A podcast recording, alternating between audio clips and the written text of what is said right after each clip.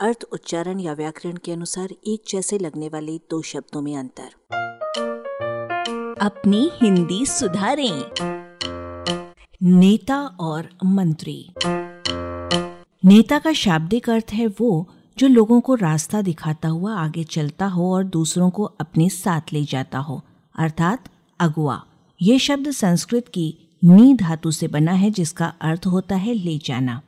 हमें स्वतंत्रता मिलने के कुछ वर्ष बाद तक इस शब्द के अर्थ के साथ पर्याप्त प्रतिष्ठा जुड़ी थी, पर अब इसके अर्थ के साथ वो बात नहीं रही है। उसमें धीरे धीरे अपकर्ष होता जा रहा है। कभी नेताजी कहने से सुभाष चंद्र बोस की छवि सामने आती थी, जबकि अब कितने ही छुट भैयों को भी नेताजी कह दिया जाता है। आओ नेताजी, जैसे संबोधन से आजकल व्यंग की ध्वनि निकलती है और वो नेतागिरी कर रहा है जैसे प्रयोग से। नेता के कर्तव्य के प्रति तनिक भी आदर और प्रशंसा का भाव व्यक्त नहीं होता। उनका लड़का आजकल नेता हो गया है। जैसे वाक्यों से लगता है, मानो लड़का लड़का नहीं रह गया है, कोई बिगड़ा हुआ प्राणी हो गया है। छात्र नेता का अर्थ तो और भी ज़्यादा गिर गया है।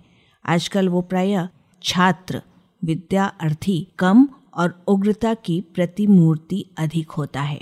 मंत्री का अर्थ सलाहकार है।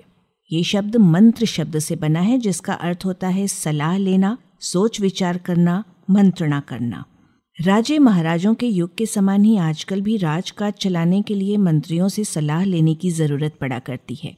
यद्यपि नाम और काम दोनों से मंत्री बहुत बड़ा माना जाता है, पर उसके साथ अब अपने नेता के इशारों पर नाचने वाला और वैभव विलास का जीवन जीने वाला आश्वासन मास्टर अर्थ जुड़ता जा रहा है। कार्टूनों में कोई भी मंत्री ढाई मन से कम का नहीं दिखाया जाता। आलेख, भाषाविद डॉक्टर रमेश चंद्र मेहरोत्रा, वाचक स्वर संज्ञा टंडन। अरबा की प्रस्तुति।